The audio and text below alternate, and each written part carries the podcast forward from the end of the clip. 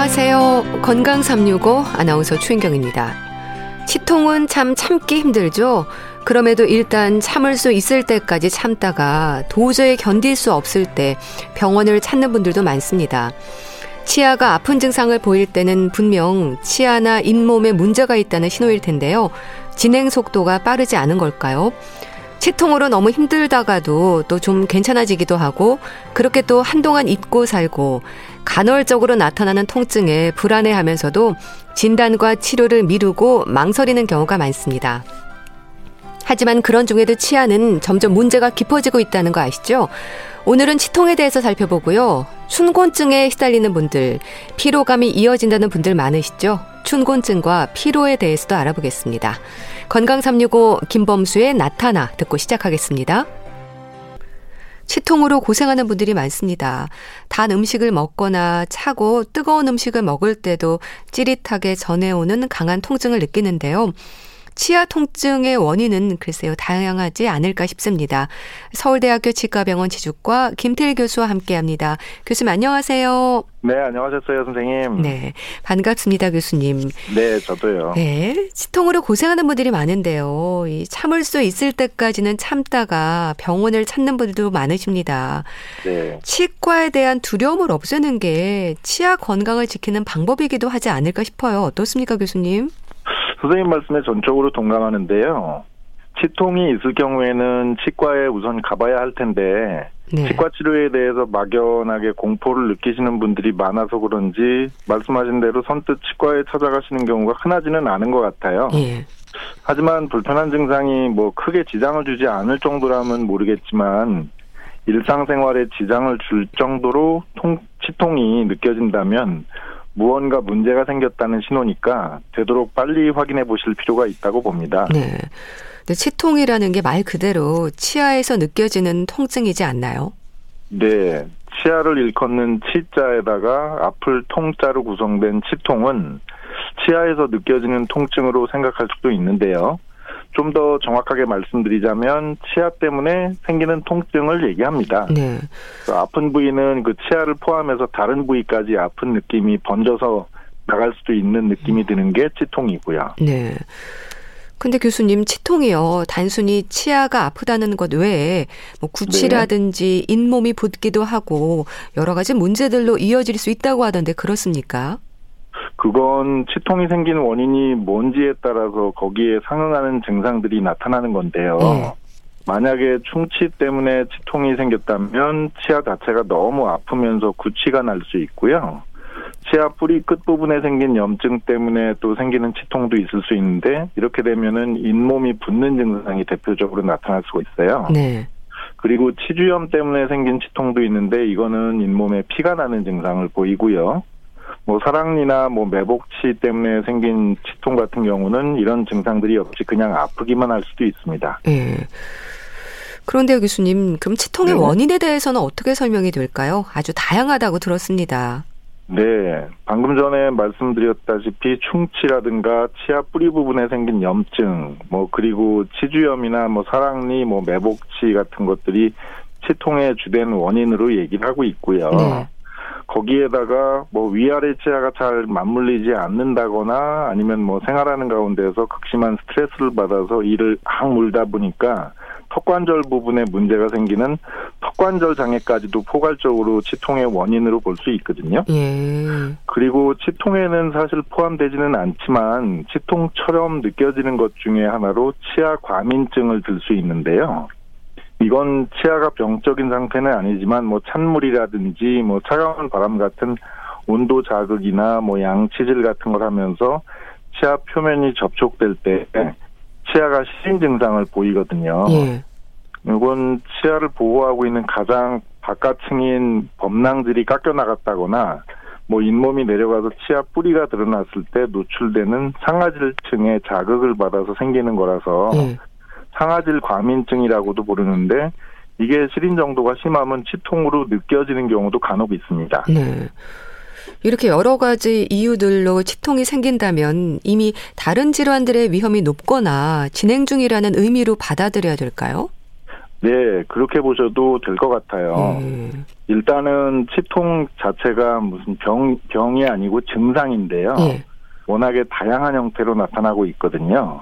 그래서 어떤 질병이 생겨서 진행 중이니까 그런 병에 해당되는 증상들이 나타나면서 거기에 특징적인 통증도 함께 함께 생기는 거니까 예.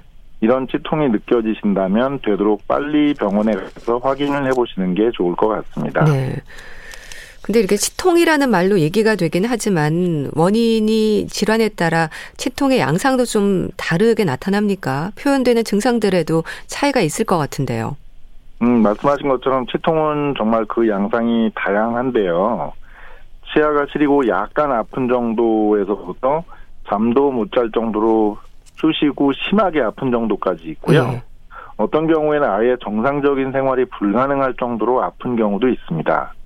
이렇게 심하게 치통이 있을 경우에는 사실 자극에 의해서 그런 치통이 생기는 게 아니고 가만히 있어도 아픈 자발적인 통증이 많고요. 뭐 고름이 차면서 잇몸이 붓는 경우도 있지만 전혀 아무 증상도 없는데 어디가 아픈지도 모르게 아프면서 진통제도 듣지 않을 경우도 있거든요. 음. 네. 그렇다면 교수님, 이제 치통이 위험 신호가 되는 이런 여러 요인들 중에서 가장 빠른 치료를 요하는 위험 질환이 있을까요? 음, 정말 좋은 질문 해주셨는데요. 예. 지금까지 설명드렸던 질병들 모두가 치료가 빠를수록 그나마 치아를 빼지 않고 살리면서 치통 치료를 할 수 있는 가능성이 높다는 걸 먼저 알려드리고 싶고요. 예. 그중에서도 좀 더 경각심을 가지셔야 하는 건 치주염이라고 볼 수 있는데요. 예. 잇몸에 염증을 일으키는 치주염은 염증이 사실 잇몸 속에 있는 혈관을 타고서 온몸으로 퍼져나갈 위험성도 내포하고 있거든요. 그렇게 되면 동맥경화증을 온 몸에서 일으킬 수 있는데 네. 심장혈관 쪽에서 이런 일이 벌어지면 심근경색을 일으킬 수도 있고요. 뇌혈관 쪽에 이런 일이 벌어지면 뇌졸중에 올 수도 있어요. 네. 그리고 뭐 당뇨병을 악화시킨다든지 또는 산모분들한테 해당되는 일이긴 하지만 네. 조산을 야기할 수도 있기 때문에 치통이 이런 치주염 때문에 만약 온 것이라면 구강건강뿐만이 아니라 전반적인 신체 건강을 지키기 위해서라도 각별하게 주의를 하시는 것이 좋습니다. 네. 이 치통에 대한 말씀을 듣고 있는데요. 단순히 치아 통증이 느껴진다는 생각을 하지만 어쩌면 이렇게 전신 건강으로도 이어질 수 있어서 잘 살펴야 한다는 생각이 듭니다. 네. 교수님, 치통의 원인을 얘기할 때 치성 치통과 비치성 치통으로 구분이 되는 것도 이런 의미일까요? 치통은 치아나 턱 부위에 생긴 질병 때문에 생기는 모든 통증을 얘기하는데요. 네. 그래서 치통은 치성동통이라고 이제 부를 수 있고요. 치아나 턱 부위에 생긴 병은 아니지만 어, 치아나 턱 쪽에 통증이 느껴지는 건 엄밀한 의미에서는 또 치통이 아니라서요. 음. 이렇게 얘기할 때는 이제 이런 경우에는 비치성 치통이라고 분류를 하는 게 아니고 비치성 아간면 동통이라고 구분해서 부르고 있습니다. 음. 그러니까 치과적인 원인에 의한 통증이 치성 동통, 그렇지 않은 부분을 비치성 동통으로 보면 되는 건가요? 네, 맞습니다. 음. 치아나 턱에 생긴 질병 때문에 생기는 통증이 치성동통 또는 치성통증이라고 하고요. 예? 뭐 이걸 줄임말이 치통이라고 보시면 아. 됩니다. 네, 그리고 치아나 턱과는 뭐 관계가 없는 부위에 생긴 병인데도 통증이 와서 마치 치통이 생긴 것처럼 느껴지는 게 엄밀한 의미에서는 치통이 아니기 때문에 예. 비치성 아간면 동통 또는 비치성 아간면 통증이라고 알고 계시면 되겠습니다. 네. 자, 그렇다면 교수님, 치성 동통부터 설명을 좀 해주세요. 어떤 부분들이 치성 동통에 해당을 할까요? 음, 방금 전까지 말씀드렸던 치통을 풀어서 말하는 게 치성 동통이라서 예. 사실 치, 치통이 치성 동통 또는 치성 통증이라고 보시면 되겠다라고 아까 말씀드렸는데요. 예. 어, 그러니까 좀 더 구체적으로 말씀드리자면 뭐 충치로 인한 통증이라든지 치아 뿌리 부분에 생긴 염증으로 인한 통증, 그리고 뭐 치주염으로 인한 통증, 네.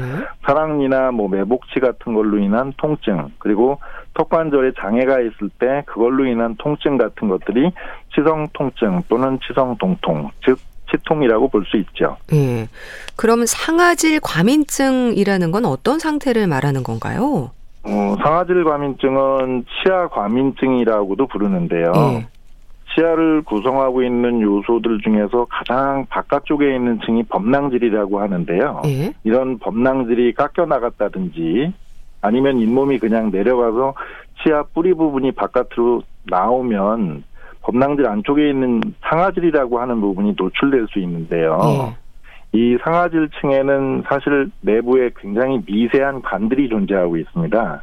이런 관을 통해서 외부 자극이 쉽게 상아질 안쪽에 있는 치아신경으로 전달이 되는데 네. 이게 노출이 돼 있으니까 그런 관들의 자극이 가면서 평상시보다 더 민감하게 치아신경 쪽으로 음. 자극이 전달되는 거거든요. 네. 그게 민감하게 느껴지니까 이런 느낌이 이제 시린 느낌으로 드는 상태가 상아질 과민증이라고 보시면 되겠습니다. 음.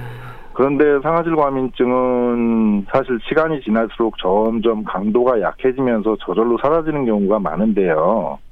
그건 노출된 상아질의 미세한 관이 칼슘 같은 물질로 섞여야 되면서 상아질 안쪽에 있는 치아신경의 외부 자극이 전달되는 걸 막아버리기 때문이거든요. 네. 근데 만약에 이런 외부 자극이 그런 내부의 석회화 과정을 넘어버릴 만큼 심하게 온다거나 지속적으로 외부 자극이 오게 되면 치아신경 쪽에서 자체적으로 방어하기 위해서 내부 석회화 과정이 안 생기면서 오히려 자극을 너무 많이 받아서 염증이 생기면서 치수염으로 갈 수도 있는데요. 네. 이렇게 되면 단순하게 시린 정도를 넘어서 치수까지도 같이 침범이 되면서 치아신경 부분에 염증이 생겼기 때문에 가만히 있어도 치아가 아픈 증상까지도 오게 됩니다. 네. 그러니까 치아에 금이 가거나 부서진 경우에도 통증은 있을 수 있겠네요. 이런 네. 경우도 흔한가요?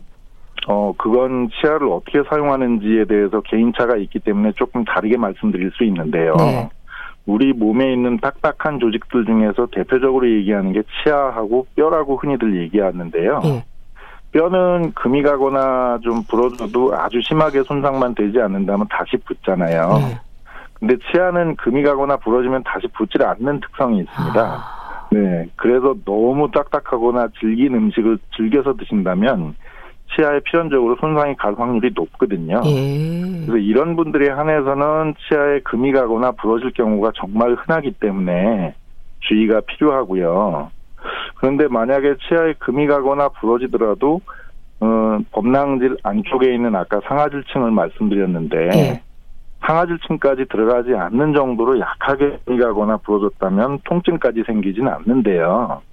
만약에 치아에 심하게 금이 가거나 크게 부러질 경우가 생긴다면 상아줄층까지도 같이 침범을 당하기 때문에 그 안쪽에 있는 치아신경이 자극을 받으면서 통증이 올 수도 있기 때문에 네. 음식을 드실 때 너무 큰 힘이 들어간다는 느낌이 들면 그런 음식들은 피하시는 게 좋고요. 간혹 술자리에서 보면 어, 호기롭게 치아로 막 병뚜껑을 따시는 분들이 있는데요. 네. 이것도 치아가 크게 깨져나가는 아. 원인이 되니까 이런 행동들은 삼가하시는 게 좋을 것 같습니다. 네. 자, 그렇다면 교수님, 치수염과 치주염은 다른 건가요? 그럼요. 음. 뭐 단어 자체로만 놓고 보면 치수염과 치주염이 뭐 한 글자만 쓰기 때문에 음. 비슷한 걸로 생각이 되는데요. 네. 치수염의 이 중간에 있는 숫자는 골수의 그 숫자와 같은 한자를 쓰는데요. 여기서 치수는 치아를 구성하는 성분 중에서 상아질 안쪽에 있는 조직을 가리키는 말이고요. 네. 이런 치수에는 치아 신경과 혈관이 자리 잡고 있는 부분이기 때문에 치수염은 사실 치아 신경에 생긴 염증으로 부르기도 합니다. 그리고 치주염 같은 경우는 말씀드리자면 치주염에서 중간에 있는 주자는 주변할 때 주자거든요. 네. 그래서 치아 주변 조직에 생긴 염증을 치주염이라고 하는데요. 치아 주변 조직 중에서 대표적으로 볼 수 있는 게 잇몸이기 때문에 치주염을 잇몸병이라고 얘기하기도 합니다. 예. 이 치수염과 치주염은 생기는 부위도 다르지만 통증의 양상도 정말 다른데요. 통증을 동반한 치수염은 콕콕 찌르는 것 같이 아주 예리하게 아픈 느낌을 주는 데 비해서 치주염 같은 경우는 별로 안 아프거나 혹은 아프더라도 은근하게 쥐어짜는 것 같은 분한 통증을 보이는 경우가 많습니다. 네. 그리고 또 매복치로 인한 통증은 뭐 사랑니와 같은 경우를 말하는 건가요? 네, 제대로 나오지 않고 숨어있는 치아를 매복치라고 하는데요. 음. 사랑니가 사실 치아에 있는 다른 부위보다는 매복치로 존재할 경우가 흔하게 있거든요. 그래서 앞서서 말씀드린 사랑니로 인한 치통은 바로 이런 매복치로 되어 있을 때인데요. 네. 이렇게 잇몸 안쪽에 숨어있는 사랑니 주변에 염증이 생기면 잇몸도 붓고 치통이 생기는 경우가 많습니다. 네. 자, 그렇다면 또 비치성 동통은 어떨까요? 이건 어떤 원인들이 지적이 되는 건가요? 치아가 원인이 아닌데도 치아와 얼굴 부분에 통증이 느껴져서 마치 치통인 것처럼 생각되는 게 비치성 동통인데요. 예. 여기에는 다양한 원인이 있을 수 있지만 어, 특히 뇌신경 중에 얼굴 부분을 담당하는 삼 차 신경이라고 하는 게 있는데요. 예. 이 삼 차 신경에 문제가 있을 때라든지 또는 위턱의 어금니 안쪽에 있으면서 코하고 연결되어 있는 공기주머니로 해당되는 상악동이라고 하는 그런 해부학적인 구조물이 저희가 있는데 예. 그 부분에 염증이 생겼을 경우를 대표적으로 의심해 볼 수 있고요. 이런 경우 말고는 비정형성으로 생긴 안면 통증을 원인으로 여기게 됩니다. 예. 근육이나 신경, 혈관으로 인한 동통도 흔한가요? 흔하지는 않지만 방금 전에 말씀드렸던 삼 차 신경에 문제가 있어서 생긴 통증인 삼 차 신경통 같은 경우가 바로 근육이나 혈관이 삼 차 신경에 영향을 줘서 생기는 대표적인 질병입니다. 예. 그리고 또 교수님, 구강 자결감으로도 치아 통증이 있을 수 있다고 하던데 이거는 갱년기 여성들에게 해당하는 건가요? 혀가 아프고 뜨거운 느낌이라는 말도 하던데요. 네. 여성들이 갱년기가 되면 여성 호르몬이 줄어들게 되는데요. 이런 여성 호르몬들에 대한 수용체들이 잇몸에 많이 분포하고 있거든요. 예. 근데 이 여성 호르몬은 너무 많이 분비되는 뭐 사춘기 때라든지 이럴 때는 잇몸에 또 염증이 생기기 쉽고요. 반대로 너무 적게 여성 호르몬이 나오는 갱년기 같은 경우에 있어서는 이 여성 호르몬이 아예 안 나오는 경우도 있고 그러니까 잇몸에서 저항력이 줄, 줄어들게 되면서 얇아지게 되는 특징을 보입니다. 네. 그래서 참 안타깝지만 갱년기 여성들에게서는 잇몸 표면이 훌러덩하고 벗겨지는 박리성 치은염이라든지 잇몸에 궤양이 자주 생기는 뭐 편평태선 같은 것들이 생기기 쉬운데요. 네. 이것도 넓게 보면 치주질환에 포함되기 때문에 잇몸 염증 때문에 생기는 치통으로 보시면 되겠습니다. 음. 삼 차 신경통에 대한 얘기는 저도 들은 적이 있습니다. 그럼 교수님, 삼 차 신경통과 치통은 어떤 연관이 있는 건가요? 어, 삼 차 신경통은 치아로 인해서 생기는 것이 아니라서 치통이 아니고요. 예. 대표적인 비치성 아간면 통증 또는 아간면 동통으로 보시면 되는데요. 뇌에 있는 신경 중에 하나인 삼 차 신경이 얼굴로 오면서 세 갈래로 나뉘어지기 때문에 이제 우리가 삼 차 신경이라고 부르고요. 네. 그중에서 첫 번째 줄기는 이마하고 눈 주변의 감각을 담당하고 두 번째 분지가 이제 광대뼈 주변의 감각을 책임지고 있고요. 세 번째로 갈라져 나온 분지가 턱 주변의 감각을 담당하고 있거든요. 네. 근데 삼 차 신경통에서 통증이 실제적으로 발생하는 부분은 간혹가다가 물론 삼 차 신경의 첫 번째 분지, 즉 눈하고 이마 부분을 담당하는 부분에서 나타나기도 하지만 대부분 두 번째와 세 번째 줄기에서 발생을 하기 때문에 광대뼈 주변, 즉 위에 턱뼈라든지 아래 턱뼈라든지 이런 부분에 통증을 많이 느끼셔서요. 네. 사실 여기에 있는 치아들의 문제가 있어서 생기는가, 생기는 거 아닌가 하는 느낌들을 받으시기 때문에 치통으로 오해하기도 하는 경우가 많은 것 같습니다. 근데 사실은 삼 차 신경통과 치통은 전혀 연관성이 없고요. 네. 그렇게 치성 동통이나 비치성 동통으로 구분할 때 치료법에 있어서도 차이가 있겠죠. 그러니까 원인 치료가 진행이 되는 거잖아요. 그럼요. 치통으로 느껴지는 상황에서는 우선 치성 통증인지 비치성 통증인지 구분해서 진단을 해야 되는데요. 예. 원인이 치아를 포함한 구강에 있는 건지 아니면 구강이 아닌 다른 데에 원인이 있는 건지 먼저 찾아낸 다음에 통증의 원인을 해결하는 치료를 하게 됩니다. 네. 어, 치성 통증의 원인인 충치나 치아 뿌리 부분에 생긴 염증, 뭐 그리고 치주염이나 매복된 치아 같은 걸 확인하게 되면 해당되는 치아 부위를 치료하면 되는데요. 매복된 치아가 아닌 다음에는 굳이 발치까지 하지 않아도 일반적인 치과 치료로 해결되는 경우가 많고요. 네. 턱관절 장애 때문에 치통이 생겼다면 턱 근육의 긴장을 풀어주는 치료를 하면서 필요하다면 또 부가적으로 구강 내 장치를 제작할 수도 있습니다. 그리고 비치성 아간면 통증 중에서 대표적으로 아까 말씀드렸던 삼 차 신경통 같은 경우에는 뭐 항경련제라든지 근육 이완제 같은 것들을 투여하는 약물요법에서부터 해보고 그게 통하지 않으면 뭐 미세혈관 감압술 같은 수술적인 치료까지 상황에 따라서 시행을 할 수 있고요. 네. 상악동염 같은 경우에는 그 부위의 전문적인 염증 치료를 진행하면서 경과를 보게 되죠. 네. 그럼 가장 치료가 힘들고 오랜 기간의 치료가 필요한 원인이라면 어떤 경우가 있을까요? 음, 치료만 잘 된다면 굳이 오랜 시간이 필요한 경우는 많지 않기 때문에 지금 질문해 주신 거에 대한 대답으로는 재발률이 높은 경우로 이제 말씀드리면 좋을 것 같은데요. 네. 치성 통증의 원인 중에서는 치주염 쪽이 재발률이 높은 편이고요. 비치성 통증 같은 경우에는 삼 차 신경통이 재발이 아주 잘 되는 편입니다. 네. 그런데 말씀을 들으면서 올바른 진단이 참 중요하겠다 싶은데요. 네. 치성 동통과 비치성 동통을 구분하는 방법도 그렇고요. 교수님, 진단에서 가장 중요한 부분이 뭘까요? 우선 통증이 치성 동통인지 비치성 동통인지를 정확히 구분해야 할 텐데요. 음. 이걸 위해서는 치아와 잇몸을 포함한 구강 조직을 자세하게 검사하는 것이 필요하고요. 그 다음에는 통증의 양상이라든지 뭐 특징 같은 걸 확인하면서 그 원인이 무엇인지를 찾아내는 게 정말 중요합니다. 예. 또 원인과 상관없이 그럼 뭐 진통제와 같은 일시적인 증상 완화 효과가 있는 약물로 이런 치아 통증을 참고 견딘다면 점점 더 많은 위험으로 진행이 되지 않을까요? 네, 당연한 말씀이고요. 근데 다행인지 불행인지 모르지만 지금까지 말씀드린 치성 동통이나 비치성 동통은 의사 처방이 필요 없는 일반적인 진통제로는 아픈 증상이 사라지지 않는 경우가 많기 때문에요. 네. 어차피 환자분들이 병원을 많이 찾아오시는 것 같습니다. 네. 참 적절한 치료를 위한 빠른 진단이 중요할 것 같은데요. 네. 그럼 이제 통증이 이십사 시간 계속되는 게 아니라 간헐적으로 나타나기도 하고 유난히 밤에만 통증이 또 심해지기도 하지 않습니까? 네. 그런데 그건 통증의 원인이 어떤 건지에 달려있기 때문에 정말 다양한 경우의 수가 있습니다. 네. 여기서는 지금까지 말씀드린 통증의 원인 중에서 제일 참기 힘든 경우를 알려드리면 될 것 같은데요. 치성 동통 중에서는 충치의 원인이 있어가지고 통증이 왔을 경우가 제일 참기 힘들고요. 네. 비치성 동통 중에서는 삼 차 신경통이 원인으로 작용할 경우가 제일 참기 힘들다고 환자분들이 얘기를 하십니다. 네.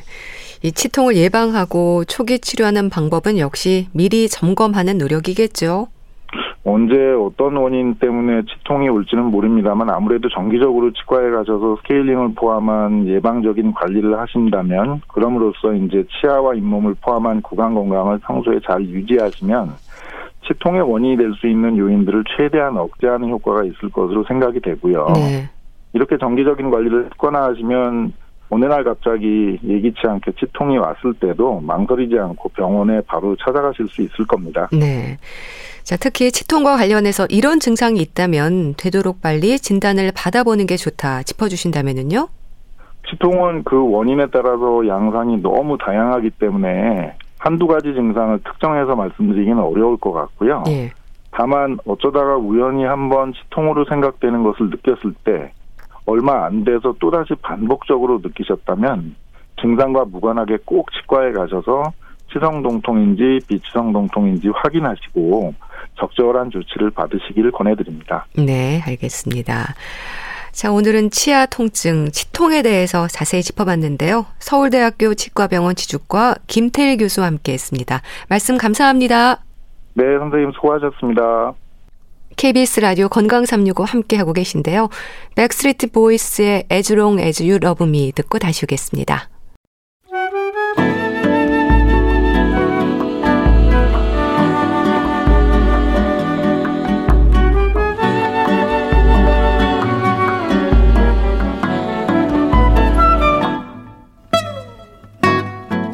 건강한 하루의 시작. 케이비에스 라디오 건강삼육오 최윤경 아나운서의 진행입니다.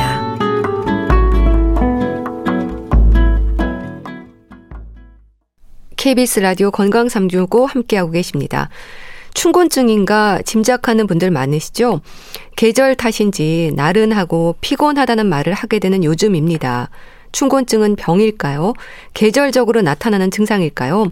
시간이 해결해주는 대수롭지 않은 증상으로 생각하는 분들도 많지만 춘곤증으로 오해할 수 있는 다른 질환의 위험은 없는지 걱정되기도 합니다.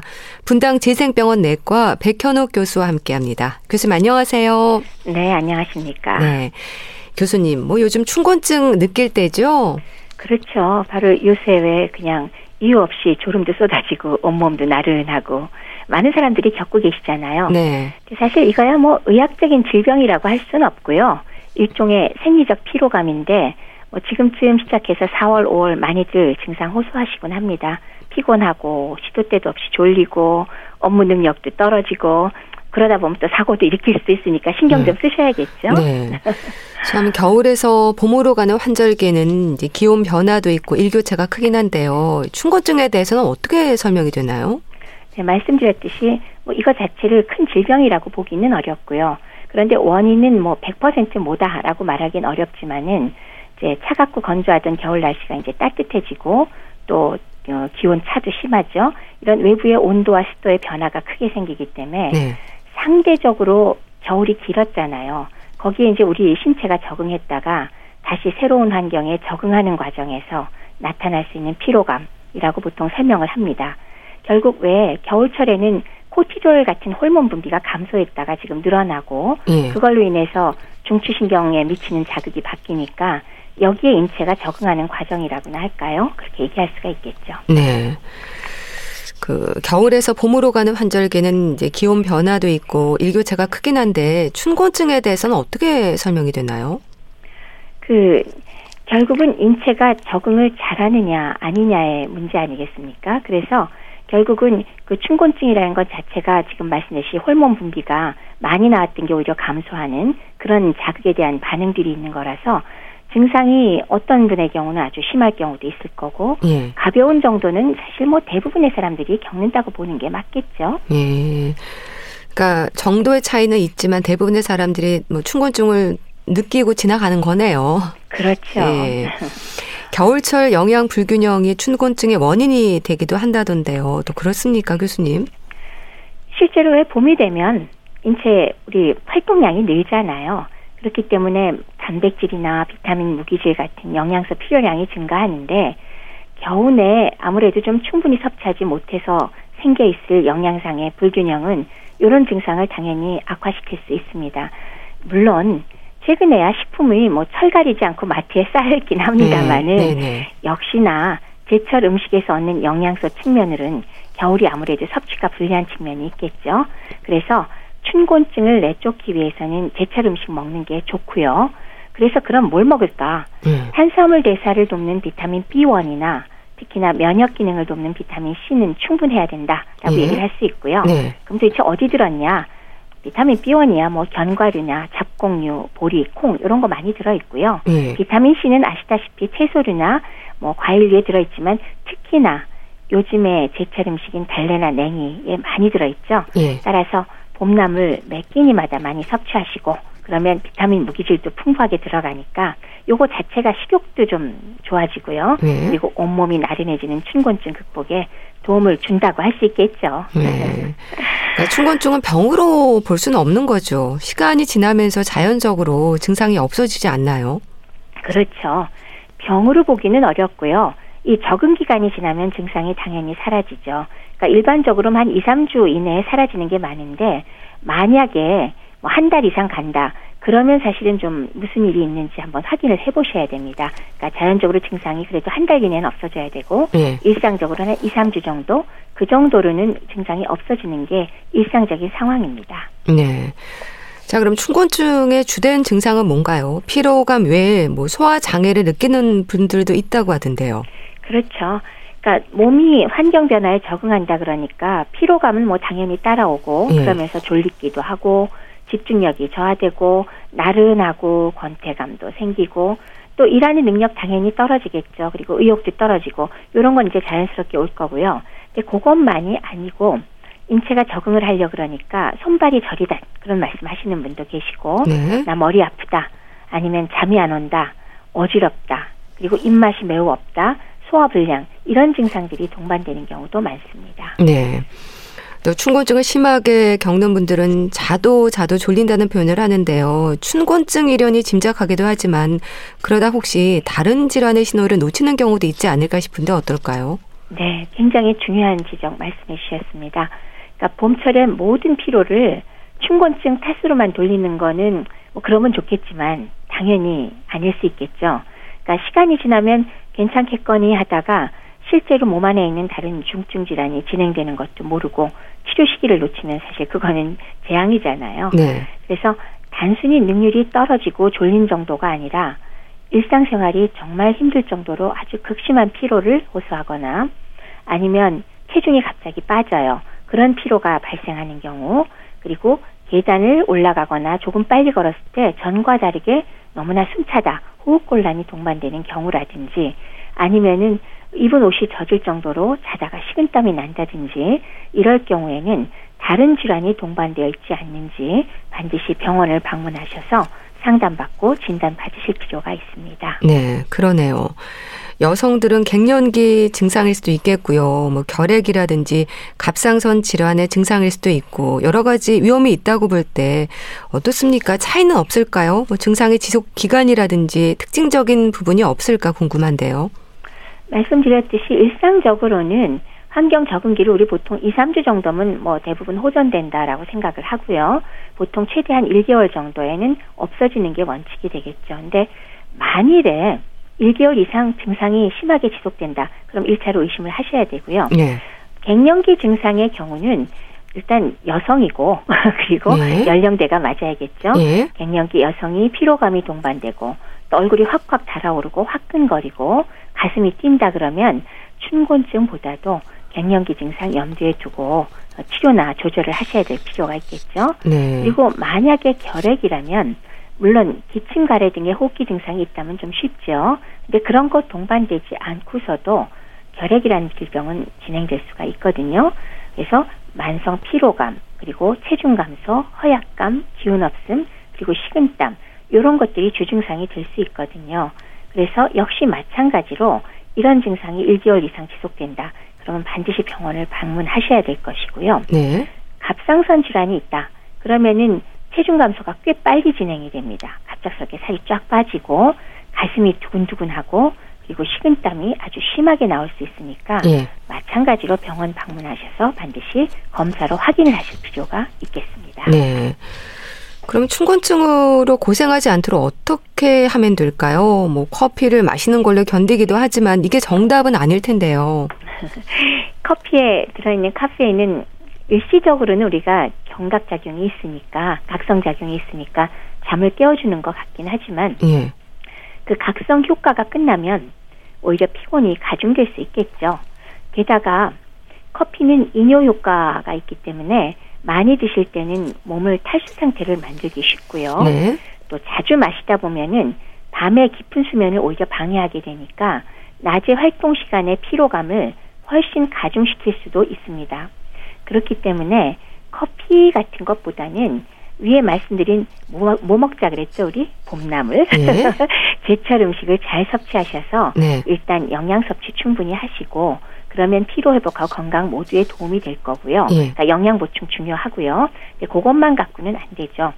충분하고 규칙적인 수면을 포함해서 전체적인 생활을 규칙적으로 잘 유지하시고 그리고 적절한 운동이 역시 피로감을 덜어줄 수가 있거든요. 예. 그리고 스트레스 심하면 더 심하게 올 수 있겠죠.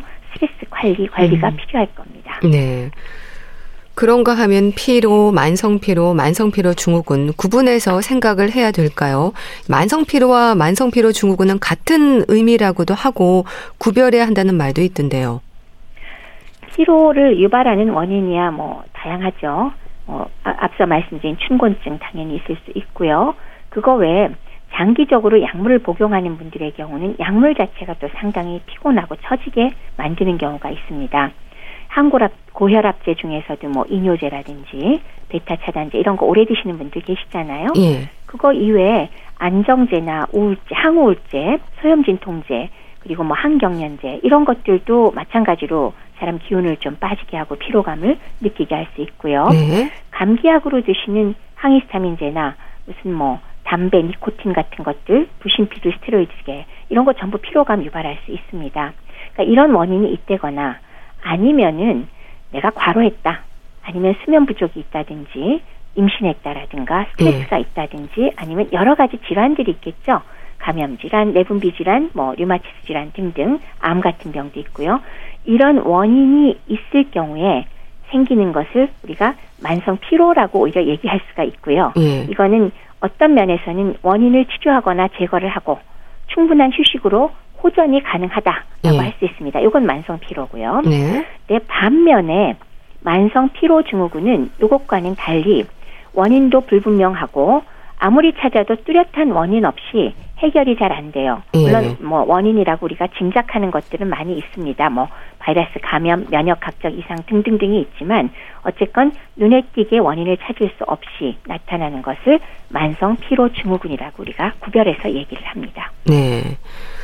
그 피로와 만성 피로 증후군의 진단 기준이라고 하면 이게 사전적인 의미와 의학적인 기준이 좀 다를 수도 있을 것 같은데요. 맞습니다. 어, 사전적인 의미와 의학적이라는 말로 딱 나누기는 좀 뭐하지만 음. 일상적인 용어로 표현을 한다면 만성 피로 증후군은 특별한 원인 질환을 아무리 찾아도 나오지 않고 임상적으로 우리가 설명할 수 없는 피로감이 육 개월 이상 지속적으로 혹은 반복적으로 나타나서 일상생활에 심각한 영향을 미친다. 이것을 만성 피로 증후군이라고 합니다. 그리고 휴식으로도 회복되지 않는다. 라는 거, 그리고 일상생활에 상당한 지장을 주는 걸 얘기하고요. 반면에 일반 피로는 되게 원인을 우리가 알 수가 있고요. 네. 그거를 제거하고 휴식을 취하면 회복이 된다는 게 특성이기 때문에 일상적인 사전적인 의미라면 회복되냐 안 되냐라는 거 하나, 그 다음에 원인이 뚜렷하냐 아니냐 하는 것이 두 번째가 되겠습니다. 네. 그래서 만성 피로를 호소하는 환자 중에 한 오 퍼센트까지 만성 피로 증후군이라고 얘기를 하는데요. 네. 뭐, 뚜렷한 원인은 말하기 어렵지만 그래도 뭐 정서적인 우울증, 과도한 업무 스트레스 뭐 이런 것도 원인이다라고 얘기는 합니다. 네. 그리고 의학적인 면이라면은 미국의 씨디씨라 그러죠. 질병 뭐 통제 예방 센터라고 하나요? 거기서 정한 기준이 있는데 금방 말씀드렸듯이 뚜렷한 원인이 없는 현재 힘든 일이나 이런 것 때문에 생긴 피로가 아니면서 휴식으로 증상이 호전되지 않고 그리고 또 직업적이건 뭐 개인 활동이 실질적으로 감소하는 것이 보여야 되고 그리고 육 개월 이상 지속되는 걸 말한다. 네. 그런 경우에 여덟 가지 증상 중에 네 가지 이상이 육 개월 이상 지속돼야 한다는 그런 어떤 저기 진단 기준을 정해놨습니다. 네. 뭐 지겹지만은 이게 여덟 가지가 그중에 네 가지 있어야 진단 기준에 맞는다는 얘기죠. 첫 번째는 기억력이나 집중력 장애, 두 번째는 인후통, 세 번째는 어, 경부나 애과부에 림프선에 압통이 있는 거, 네. 네 번째는 근육통이 동반되거나, 다섯 번째는 다발성 관절통이 동반되어 있거나, 네. 여섯 번째는 전에 없던 두통이 생겼거나, 일곱 번째는 잠을 자도 상쾌한 느낌이 전혀 없다거나, 여덟 번째는 운동이나 조금 힘든 일을 한 이후에 아주 나타나는 심한 권태감, 이 중에 네 가지 이상이 지속돼야만 의학적으로 우리가 만성 피로 증후군이라고 진단을 붙입니다. 네. 근데 교수님, 진단이 쉽지는 않겠어요. 증상 자체가 어찌 보면 다소 좀 주관적인 부분도 있는데요. 그렇죠. 매우 주관적이죠. 그래서 이 피로의 그 단계를 다시 한번 나눠보잖아요. 도대체 우리 조금 피로하다는 거, 그래, 그럼 그거 만성 피로야. 그럴 때 예. 만성의 자가 붙으면 또 육 개월이라는 말을 붙였단 말이에요. 그래서 우리가 피로를 보통 오 단계 쪽으로 또 나누잖아요. 일 단계는 그냥 우리가 좀 과로해서 피로하다. 휴식하면 바로 나아진다. 뭐 가벼운 거죠. 이 단계는 과로한, 피로한 증상이 일 개월까지는 아니지만 그래도 꽤 오래 지속되는 상태. 여기에는 이제 춘곤증 같은 거 들어갈 수 있을 거고요. 네. 감기나 뭐 폐렴 같은 거 걸렸다가 회복되는 과정에 이게 이제 이 단계 느끼는 거죠. 네. 근데 삼 단계는 일 개월 이상 지속되는 경우라서 조금 더 심각하긴 하지만 이 경우에도 어, 휴식으로 회복이 가능하고 거기에 조금 더 뭐 식이요법이나 아니면 뭐 기타 생활 습관을 좀 바꿔라 하는 걸로 조금 적극적으로 해야 될 거고 예. 사 단계가 아까 말씀드렸듯 만성 피로입니다. 육 개월 이상 어, 피곤이 풀리지 않고 지속되는 경우인데 다만 원인이 뚜렷할 때는 만성 피로, 원인이 분명하지 않고 어, 업무 능력이 현저하게 떨어진 게 어, 육 개월 이상 지속되는 경우 말씀드렸듯이 미국 질병통제센터의 진단 기준에 적용되는 경우가 오 단계 만성 피로 증후군이라고 확실하게 진단을 붙일 수가 있겠습니다. 네. 어, 근데 기저질환이 있는 분들 같은 경우는 이제 앓고 있는 병에 대해서는 배제한 상태에서 피로감만으로도 이런 것들을 살피는 건가요? 어, 이쪽 만성 피로에 관련되는 증상이라면 기저질환 자체에 의한 증상은 배제하고요. 네. 피로감만을 물론 평가를 해야죠. 근데 이제 질환과 직접 연관된 증상의 피로감은 그냥 우리가 만성 피로라고 얘기하면은 맞습니다. 네. 그럼 교수님, 만성피로 증후군은 어떤 치료가 필요할까요? 피로 단계에서 치료가 진행이 되면 만성피로 증후군으로까지 이어지지 않을 수도 있는 건가요? 여기서 이제 피로 단계와 만성피로 증후군이 아까 말씀드렸듯이 조금 다르다고 말씀드렸어요. 그래서 피로 단계 그 자체가 원인이 비교적 명확하잖아요. 그래서 휴식과 함께 질환이 됐건 약물이 됐건 원인 치료를 하고, 그리고 어, 영양적인 그 보충을 하고, 규칙적이고 적절한 수면을 취하고, 운동으로 기본적으로 해결이 된다고 볼 수가 있습니다. 예. 근데 어, 따라서 만성피로 자체가 치료를 하지 않는 것으로 만성피로 증후군으로 가느냐, 이거는 사실은 명확하게 말씀드리기는 어려워요. 왜냐하면 원인을 정확히 모르는 것이 바로 만성피로 증후군이니까요. 네. 그러나 어찌됐건 만성피로 단계에서도 조금 더 적극적으로 모든 것을 그 조정하지 않으면 우선 본인이 느끼기가 너무 힘드니까 그런 면에서는 어, 조정을 잘 하셔야 되겠죠. 네. 그러면 만성피로 증후군에 대한 특별한 치료법이 있느냐? 사실은 없습니다. 그래서 음. 대중적인 요법, 금방 말씀드린 여러 가지가 더하기, 그래도 연구 결과가 알려진 바로는 인지행동치료와 그리고 어, 유산소 운동치료를 점진적으로 늘려가는 두 가지가 효과가 있다고 알려져 있습니다. 네. 음, 만성피로 증후군 환자들에게 그럼 항우울제와 같은 약물이 처방이 되기도 한다고 들었습니다. 네. 정서적인 것도 원인 중에 하나라고 생각을 하기 때문에 경우에 따라서 항우울제 복용을 권하기도 하지만 사실은 치료 효과가 아주 좋은 편은 아닙니다. 미국 정신의학 저널에 따르면 만성피로 증후군은 일, 이 년이 지나도 한 삼분의 일 정도만 회복이 되고요. 그중에 이십 퍼센트 정도의 환자는 오히려 증상이 악화된다고 하니까 쉽지는 않습니다만 환자에 따라서 항우울제 같은 약물을 처방하기도 합니다. 네, 그 인지행동치료가 필요한 경우도 있다고 하셨는데 어떻게 하는 건가요? 인지행동치료도 일종의 정신치료의 한 형태죠. 그러니까 인지행동 요인이 증상의 악화와 관련이 있다고 믿기 때문에 인지행동은 만성피로증후군을 치료하는 데 이용할 수가 있는 거죠. 예. 그래서 원인에 대한 설명과 치료 동기를 부여하고 피로 관련 상태를 유발하는 상황을 스스로 인지를 하게 하고, 그다음에 이러한 상황을 변화하는 걸 시도를 해봅니다. 네. 그리고 기본적인 육체 활동의 성취와 유지, 그리고 단계적으로 이러한 육체적인 활동을 증가시키고 거기에 더해서 작업재활도 시도를 하고, 그다음에 일상적인 개인 생활을 복원하는 것들이 치료의 중요 요소죠. 그러면서 증상이 어떻게 대응하는지 환자 스스로 성취하면서 학습을 하면서 어, 예, 스스로 치료해가는 그런 것이 인지행동 치료에 속한다고 볼 수 있겠습니다. 네, 그러니까 육체적인 활동도 중요하다고 하셨는데 이제 피로하신 분들은 사실 안 움직이려고 하잖아요. 그렇죠. 많이 움직이는 게 좋을까요? 근데 이게 움직이고 싶긴 해도 네. 너무 힘들어서 못 움직일 수가 네. 있는데, 바로 그런 것을 조금 전에 말씀드렸듯이 인지행동 치료로서 어떤 상황에서 내가 굉장히 심하게 유발되는지, 그러면 그 상황을 변화시킬 수 있는 요인이 뭔지, 네. 그러면서 그 상태에서 나의 육체적 활동을 어디까지 늘릴 수 있는지, 단계적으로 더 늘릴 수 있는지, 이런 것들을 해가면서 우리가 변화를 유도하는 게 되겠죠. 네. 근데 피로감은 물론이고 뭐 집중력도 떨어지고 수면 장애까지 겪는 심한 증상이 육 개월 정도, 그 육 개월이나 계속된다는 생각만으로도 만성피로 증후군이 참 부담스러운데, 이런 여러 가지 증상들이 복합적으로 동반이 되는 건가요? 맞습니다. 특별한 이유 없이 너무나 심한 피로를 느끼고 육 개월 이상 지속되니까 환자는 정말 괴롭습니다. 음. 그렇죠. 게다가 뭘 하려고 해도 집중도 안 되죠. 기억력도 떨어지죠. 잠도 못 자죠. 소화 당연히 안 되고요. 배도 아프고 뭐 입맛 없고 구역질 나고 숨찬 것 같고 체중은 쫙쫙 빠지고 우울증, 불안증, 다양한 증상들이 전부 다 뭐 그냥 한꺼번에 다 와서 오시는데, 사실 환자로서는 살고 싶지 않다는 말이 입에 달려 있습니다. 네. 그렇군요.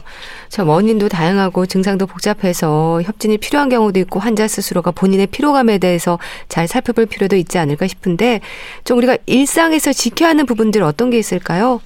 뭐 가장 뭐 저기 기본이죠.